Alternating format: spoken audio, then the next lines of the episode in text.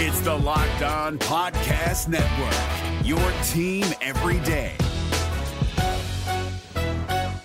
Welcome into Hitting Hard with Jon Chuckery here on Locked On Sports Atlanta. Today on the show, who leads? Hope for the best. And how about this stat about Lindstrom? It's all next. It's Hitting Hard with Jon Chuckery, Locked On Sports Atlanta. This is Hitting Hard with Jon Chuckery, part of Locked On Sports Atlanta. And it starts now.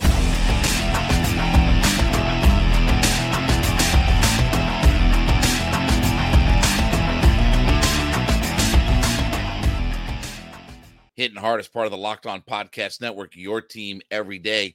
We ask you to subscribe or follow for free on YouTube or wherever you listen to your podcast. You can get the latest episodes of Hitting Hard as soon as they become available. Also, check us out on the Sirius XM app and give me a follow on my personal Twitter page at JMCH316.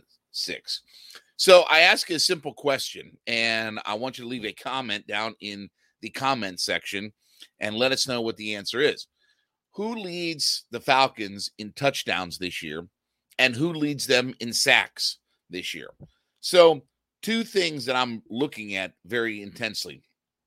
One is who's going to be our red zone threat where we get to a 67% red zone touchdown percentage to make us one of the elite teams in the in the red zone. And obviously, I'm always watching to see who's going to be the guy that's going to lead this team or find a way to get to double digits in sacks.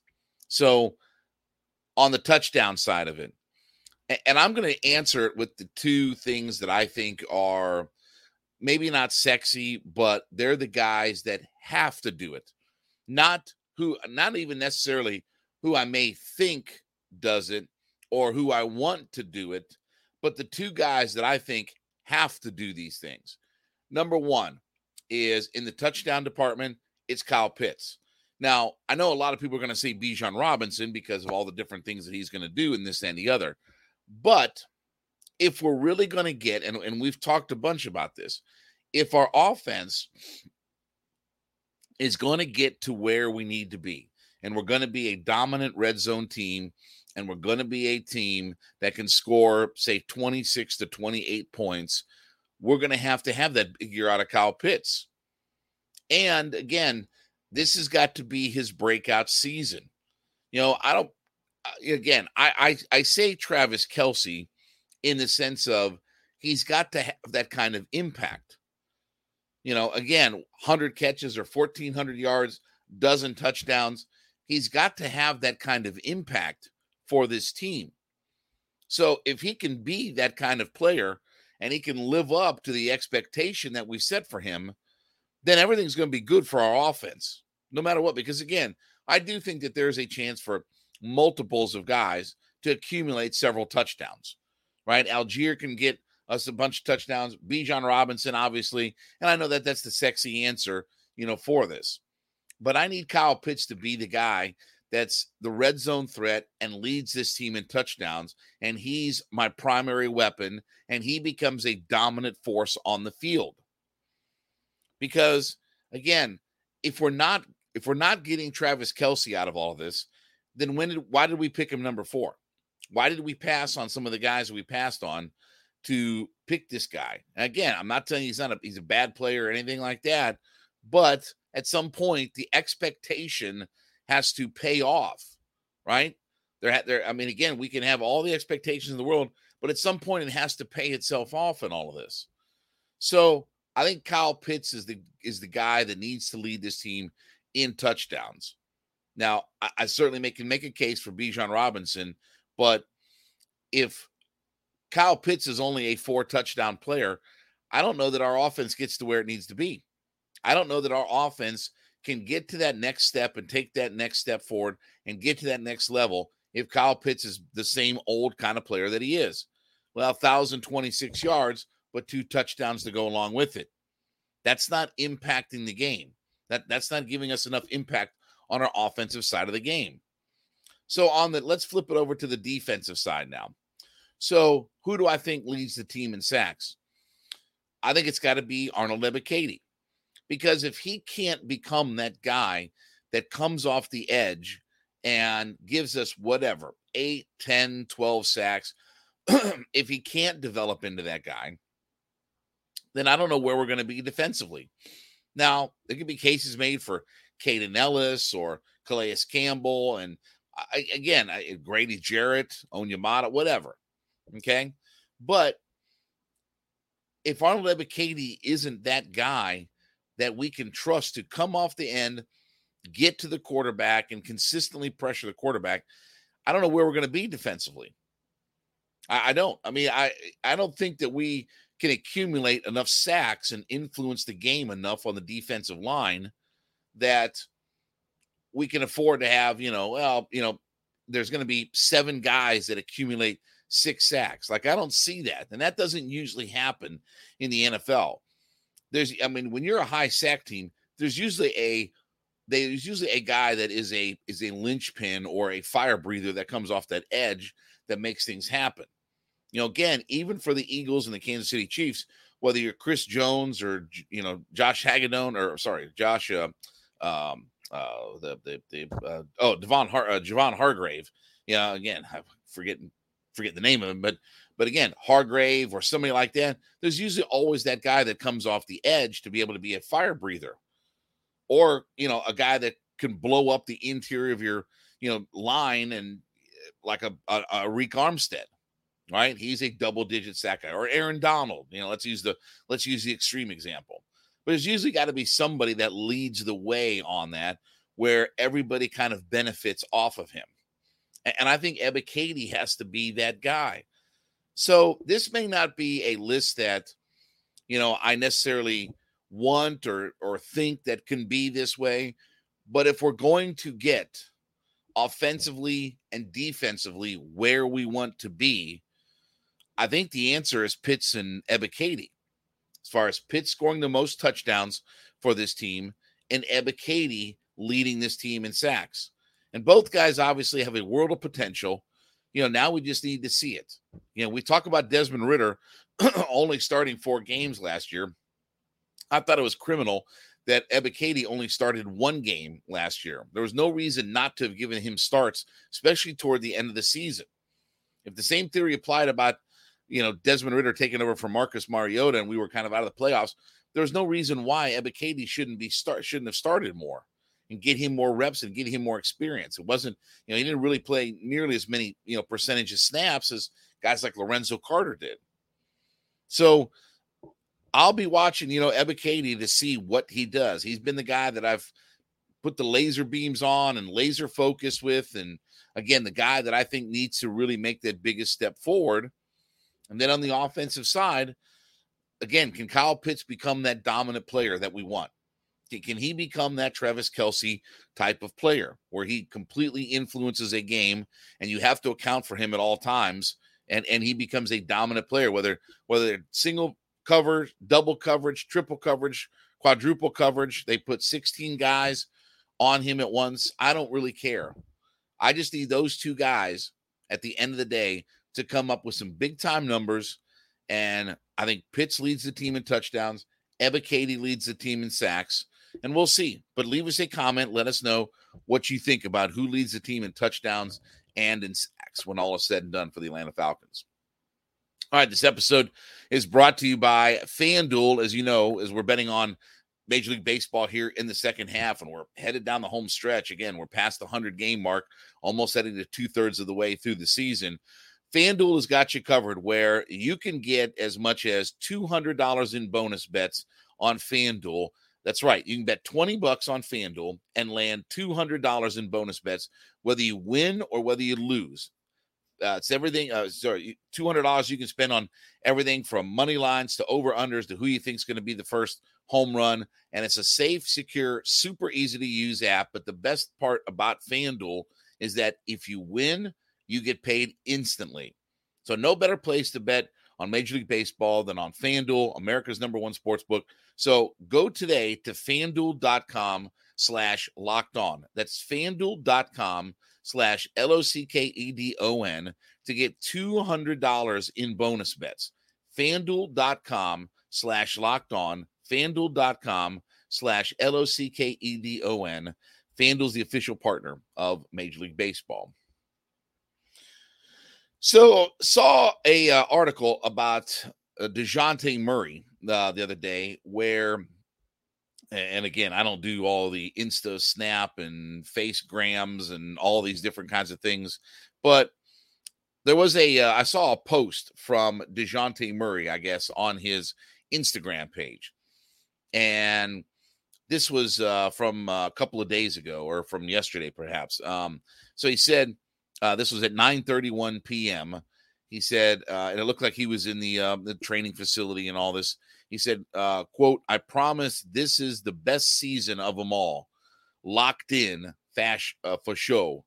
Um, and and he got little emojis and, and different things like this. So uh, again, he's obviously locked in and ready to go, and obviously he's got the big contract now, and we're expecting a whole lot. So he says, you know, again, he's looking at having his best season ever. So, what does a best season for DeJounte Murray look like? Okay. So last year was 20.5 points per game. His career high is 21.1. He had that in the 21 22 season. So the year before, his last year in Portland, the year before he came to Atlanta, he had his highest scoring season ever. He also led the league in steals um, per game uh, at two two steals per game uh, that in that year as well. Um, if you look from an assist total, his highest assist mark was that final year with the Spurs, 9.2 assists. And his highest rebounding year was the 8.3 uh, rebounds that he had in that final year. So, uh, again, most everything that he did was his career high. Now, he only played 68 games. So that's a little bit disheartening that, you know, we need to make sure that we're at that 75 game marker, what have you. But 21.1 points, two steals per game, 9.2 assists, 8.3 uh, uh, rebounds uh, per game. And he shot uh, what 46.2% from the field. He actually shot better this season from the field overall. And his three point percentage was actually better than what it was the year before. So, do I think that Murray can get back to almost being a triple double? I mean, Again, 21 points, nine is nine assists, eight rebounds. That's a pretty stout year. And if we can see even more of that from Murray, what he did in his final year, where I believe that he was also a second team all defensive player. Um, you know, again, I, am expecting big things out of DeJounte Murray. So there should be a minimum 20 point expectation, seven or eight rebounds, seven or eight assists per night. And if he and Trae figure things out and, and they come up with two monster seasons together, there's no reason why that this team can't get to where we need them to get. And we've talked about this a lot. I think DeJounte Murray was in a lot of ways the MVP of this club last year. Did, did he did he lead the team in points scored or this, that, and the other? No. But if you look at winning basketball plays, I don't think there was a player on the roster that made more winning basketball plays, whether it was changing the game with a steal here, a rebound here, hitting a couple of free throws to ice a game, whatever. Hitting a mid-range jumper to kind of seal a victory, like whatever, whatever it was. Nobody, I think, made more big basketball plays and winning basketball plays than DeJounte Murray last year. Now, again, everything is relative. I mean, you know, again, they, they weren't a, a very good franchise, but still, you know, the games they did win, DeJounte Murray had a big hand in all of that. So, again, I've talked about, I'm, I'm super excited for DeJounte Murray to be here. I'm glad that they didn't monkey around, but this is an indication where you don't have to worry about anything now but the basketball part of it. Okay. And I think more than anything, that's what that Instagram post represents is the idea that now we've got all of this stuff behind us. Now, now all of it, you know, the contract and trading him and this, that, and the other, all of that kind of stuff is now behind DeJounte Murray. And he didn't have to worry about any of that stuff. And now he can focus a thousand percent on basketball. And I think that's the message. I, I think that again, he can say that he's going to have his best season and things like that, and he's locked in. And, and I appreciate that. And I, and I think that he he is going to have a big season. But more importantly is the mindset, right? Mentally being able to focus on just the basketball part of things, knowing that you have your contract, knowing that you've got your guaranteed money, knowing that you're going to be here with the Atlanta Hawks, knowing that there's not going to be a chance that they're going to look to trade you either before the season starts or at the trade deadline. I don't see any of that that happening. I mean, again, they didn't commit that kind of money to Murray to just move him in 6 months from now. So, now he can focus on the basketball aspect of it and now he can be locked in and again, if if he can just focus on the basketball part of it, there's no reason for him not to have his best season. And and again, that was pretty much his final year in San Antonio, where he became a all-star caliber player and I think second team all defense and averaging 20 points and eight rebounds and nine assists. Like that's a really good year for for a guard. I mean, if you're if you're that good and you're you're pushing toward a triple double, uh, again, that's that's rarefied air, right? So I'm expecting a lot from DeJounte Murray. I, I think the mindset is the most important thing about this, that he's got a clear head and he's got a vision, and now he can just focus on the basketball aspect of things. And that is a really good sign. And that is obviously something that, again, as Hawks fans, we were wondering about what's going to be the future of DeJounte Murray. Is he going to be here through the season? Is he going to get traded before the year starts? Is it going to be a trade deadline type of deal? Is it going to be that he's going to want to ex- sign an extension? Is it going to be he's going to become a free agent? Whatever the speculation was, all that's now done and over with, and it's behind us in the rearview mirror now. And I'm expecting a big year out of Jante Murray, and that can only mean good things for Trae Young. That he rubs off on Trae Young and vice versa, and they work together. And again, now they can focus on the basketball aspect of things with Quin Snyder.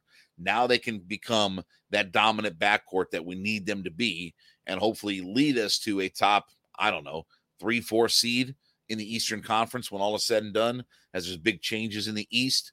Hopefully that they can get us to a three, four seed and we can relax comfortably and not have to worry about are we in the play in tournament or anything like that.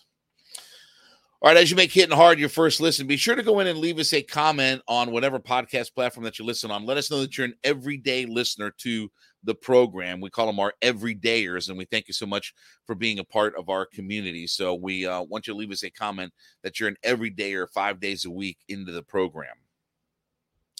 So how about this stat for Chris Lindstrom? And uh, saw this from Pro Football Focus. So they they had their list of the one stat uh, to know for all 32 uh, teams before the start of the uh, 2023 season. This was a fascinating stat. For the Atlanta Falcons, the Falcons are built to run the football. They led the NFL uh, in team run blocking grade and finished fifth in rushing grade in 2022.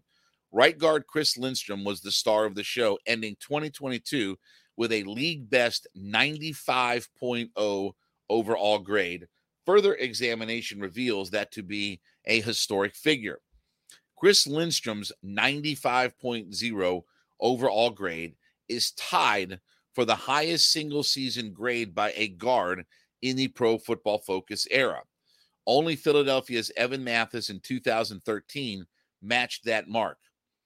Aaron Rodgers, Trent Williams, and Hall of Famer Jonathan Ogden are the only other offensive players to play at least 200 snaps and finish a season with a 95 plus grade. Lindstrom may be the quietest superstar in the NFL. Well, look, um, if you ask me, um, there's nothing quiet about how much I love Chris Lindstrom, and there's nothing secretive about uh, all of this. I'm the biggest Chris Lindstrom fan. I think he's the best football player on the Atlanta Falcons, and all the numbers start to back it up and show it. And when I tell you that this franchise needs more guys like Chris Lindstrom at the point of attack, at the point of influence on a football team, we need more of those players. You know, again, I can, I'm excited that London and Pitts and guys that play, you know, away from the, you know, point of the football are, are good players. But you want to know why we're so good, eh, you know, on our offensive line? It's guys like this. It, it's guys like Lindstrom, where you can influence the game heavily. Think about the players that that they mentioned uh, in there as the, the only the only three guys that had uh, that kind of grade as an offensive player. A. Ron, Trent Williams, and Jonathan Ogden. Did they influence games? Were, were they able to influence a game more than a wide receiver or a tight end or a cornerback or a safety, you know, or what have you? Yeah, of course. Of course. You think Trent Williams, think Trent Williams doesn't influence games as the best left tackle in all of football? Absolutely he does. You don't think Jonathan Ogden was the guy that made Joe Flacco look better? Absolutely he was. You think Aaron has been pretty good? Has he made the Packers into a good franchise? I mean, now he's going to make the Jets into a good franchise. You think he's an influence? Of course. You have to have guys at the point of influence that are dominant players. And that's what Lindstrom is. Lindstrom is a dominant player. And again, whether he's the quietest superstar or not, I don't know. I mean, other people can debate that besides me because I don't think there's anything quiet about Chris Lindstrom. I, again, watching him every day, watching him every week, seeing what he does makes guys around him better. I, I think he's definitely made Kaleb McGary a better right tackle standing next to him. And and this is where we talk about, you know, again, we talked about Matt Hennessy has been taking first team reps and things like that. If you have a dominant player and a Chris Lindstrom, that makes the people around you better, the guys that stand beside you much better. So again, when you have a Chris Lindstrom, you can live with a Drew Dalman. Okay, you know McGary's a pretty good right tackle for what he does. You know, if you keep him in his you know box of you know being able to just move forward and, and grab hold of guys and move them where he wants. So if you've got McGary and Lindstrom, you can afford to have a, a Drew Dalman, who's you know again not not a premier center or whatever like that. But the problem becomes when you have another guy that stands next to him that that becomes problematic. And again, the right side of our offensive line has been completely dominant. There's been no issues on the right hand side of our offensive line. Everything is as we go toward the left side. Everything is, you know, with our center guard combination, that's where all the problems have been. And, and I don't want that to become a problem because, again, when you have a guy like Lindstrom, you need more of those kinds of guys up front, right? And, and we need those kinds of players on our defensive side of the football to influence games. You know, the Aaron Donalds and the and the Micah Parsons and the Nick Bosa's and the Myles Garrett's and you know, guys like that that can influence a football game. And Lindstrom is one of those guys that is just a dominant player. And, and when you partner him up with McGary and, and you run to the right hand side of our offensive line, you know that people are going to, you know, defenders are going to move backward you know that we're going to be able to create and open up holes for our run game. And it all just kind of trickles down as to, well, why are we so successful? I mean, again, if we had if we had Hennessy or Dalman on the right hand sides of our offensive line and we had three or four of those guys, you wouldn't be a good offensive line. Were, the Falcons a good offensive line two years ago when they had Mayfield and Hennessy playing side by side? Were they were they good? No, of course not. Of course not. And then then asking Kaleb McGary to pass block you know, more heavily. And Lindstrom is a do it all kind of player. He's a do it all pass block, run block. Right, a couple years ago, he didn't allow, allow a sack. You know, when Matt Ryan was getting sacked 48 times, he didn't allow a sack. Great in the run, great in the pass. We need more of those kinds of players at the point of attack, at the influential spots on our football field, right? We read you the quote from the general manager, uh, formerly of the Saints and what was the Dolphins former general manager about do they have enough bells and whistles at impact spots at the football, you know, at the point of the football, do they have enough of those guys to influence a football game? That's why we need more Chris Lindstroms. That's why that was a home run, you know, draft pick. You don't have guys like that that come along, but when you have the chance to get those kinds of guys, you have to take full advantage of it and you have to draft them. I don't care if it's a sexy pick or not. I don't care if it's, you know, again, a, a guy that's a center or a guard or whatever like that, may not be sexy, but those guys are why you win football games. And that's the thing we've been missing. We have it on our offensive side of our of the football, but it's the thing that we've been missing on the defensive side of the football. I think Grady Jarrett is a really good player, and he's as close as we have to being one of those types of guys. But even he's not at that level. Even he's not quite there yet. Even he's not a guy that completely dominates and influences a game with sacks or what have you. Grady's as close as we've got to Lindstrom on our defensive side. But again, this is why you you draft guys like Chris Lindstrom, and this is why he's not just a great player, but he influences everything around what we do, what we our playing personality is, what our identity is. It's a fascinating stat about Chris Lindstrom, and I didn't even know that. And I'm glad for Pro Football Focus for for putting that out there. Again, I'm the biggest Lindstrom fan that there is. That that was a home run uh, draft pick, and obviously he's here to stay for the long term. And again, you wonder why he's a twenty million dollar a year guard. That's the reason why. That's the reason why when he's completely influencing a game and able to do everything that he does on that right hand side of the offensive line, and we can count on being able to always run and work that side of the line of scrimmage. He's that kind of player for us. We need more of those guys, and especially on our defensive side of the football. All right, thank you so much for making Hitting Hard with Jon Chuck for your first listen. Be sure to go in and leave us a comment on whatever podcast platform that you listen on. Let us know that you're an everyday listener to the program. So we call them our everydayer. So we do thank you so much for being a part of the show five days a week. Let us know that you're an everydayer, as we like to call them, five days a week listening in. We ask you to subscribe or follow for free on YouTube or wherever you listen to your podcast. Get the latest episodes of Hitting Hard as soon as they become available. Also, check us out on the Sirius XM app and give me a follow on my personal Twitter page at JMCH316. We'll be back with you on Monday. This has been Hitting Hard with Jon Chuckery, Locked on Sports Atlanta.